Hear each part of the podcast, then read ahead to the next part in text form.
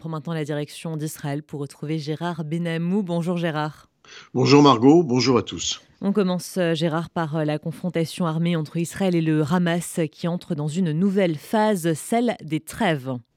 Oui, une phase qui n'a pas été véritablement souhaitée, il faut bien le dire, par la direction politique et militaire israélienne, comme l'obligation de négocier d'accepter certaines propositions du Hamas pour la libération d'otages israéliens avec des contreparties contraignantes pour Israël, tant sur le nombre limité des otages proposés à la libération au départ qu'aux contreparties exigées par le Hamas, qui affaiblissent le principe de dissuasion de l'armée israélienne, laquelle s'est engagée dans des efforts très coûteux en vie humaine avec la mort de nombreux soldats israéliens pour anéantir l'infrastructure militaire de l'organisation terroriste.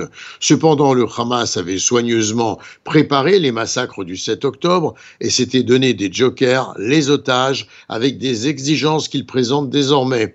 Le gouvernement israélien, comme l'armée et même les services de renseignement israéliens, ont consenti à des négociations pour voir revenir en vie des bébés, des enfants, des mères, des personnes âgées. Pour Israël, c'est un sacrifice gagnant au nom du respect de la vie, des valeurs juives et du sentiment d'amour pour ces familles qui souffrent de la condition imposée à leurs proches, alors qu'on ne sait rien des captifs à Gaza, abandonnés par les organisations humanitaires internationales et en premier lieu, jusqu'à présent en tout cas, par la Croix-Rouge. C'est une forme de victoire pour le Hamas. Israël a dû donc céder à des conditions devant ces milliers de terroristes qui ont obtenu la voie libre pour se ressaisir et affronter de nouveaux combats grâce à un arrêt des vols de surveillance des drôles israéliens durant ces trêves, mais également l'opportunité de mobiliser la communauté internationale pour tenter d'obtenir un véritable cessez-le-feu. Quelles sont les conditions définies pour la libération de ces otages israéliens, Gérard? Eh bien, Margot, pour l'essentiel de cet accord, le Hamas, sous l'égide du Qatar, des États-Unis et de l'Égypte, devrait libérer dans un premier temps 50 détenus en échange de quatre jours de trêve. Toutefois, si le Hamas parvient à localiser et libérer 20 otages supplémentaires, alors il faudra ajouter des jours de trêve et des libérations de Palestiniens en plus. Cette pause pourrait être encore prolongée en fonction de la libération de nouveaux otages, avec de nouveaux jours de trêve et de nouvelles libérations de Palestiniens, et finalement s'assimiler une sorte de cessez-le-feu refusé précédemment par Israël. Le Hamas détiendrait près de 210 des 240 otages et le djihad islamique une trentaine restante, tandis qu'Israël relâchera environ 150 prisonniers dans un premier temps, prisonniers palestiniens détenus dans ces prisons et qui n'ont pas de sang juif sur les mains.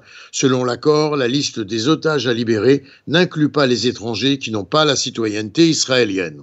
Et quel est le mécanisme politique de cet accord et le nombre réel de libérés dans un premier temps? Alors pour que cet accord entre en application, le Premier ministre a réuni hier soir successivement le cabinet de guerre, le cabinet de sécurité et l'ensemble du cabinet ministériel. Des oppositions s'affichaient déjà à l'extrême droite hier soir de Betzalel Smotrich et Itamar Benvir et au sein même de l'aile droite du Likoud. En définitive, 35 ministres se sont prononcés pour et trois contre, donc l'accord est signé et probablement concrétisé, sauf imprévu demain. Toutefois, euh, Benny Gantz et Benjamin Netanyahu ont dû s'engager à ce que les prévisions de guerre soient réalisées par un retour au combat. Ainsi, 30 enfants, 8 mères et 12 femmes âgées seront libérés au cours de 4 à 5 jours à venir. Et enfin, Gérard, où en est la guerre en attendant dans la bande de Gaza et dans le nord d'Israël? Eh bien, Tzahal encercle le bastion du Hamas à Jabalia, dans la bande de Gaza, avant la prochaine étape des combats. 250 cibles terroristes détruites ces dernières 24 heures, dont trois tunnels avec des membres du Hamas, mais des soldats ont été tués également. Dans le nord, une frappe de drone israélien au sud Liban a tué quatre membres du Hamas. Et en principe Khalil Karaz, le commandant adjoint de l'aile libanaise du Hamas, aurait été tué.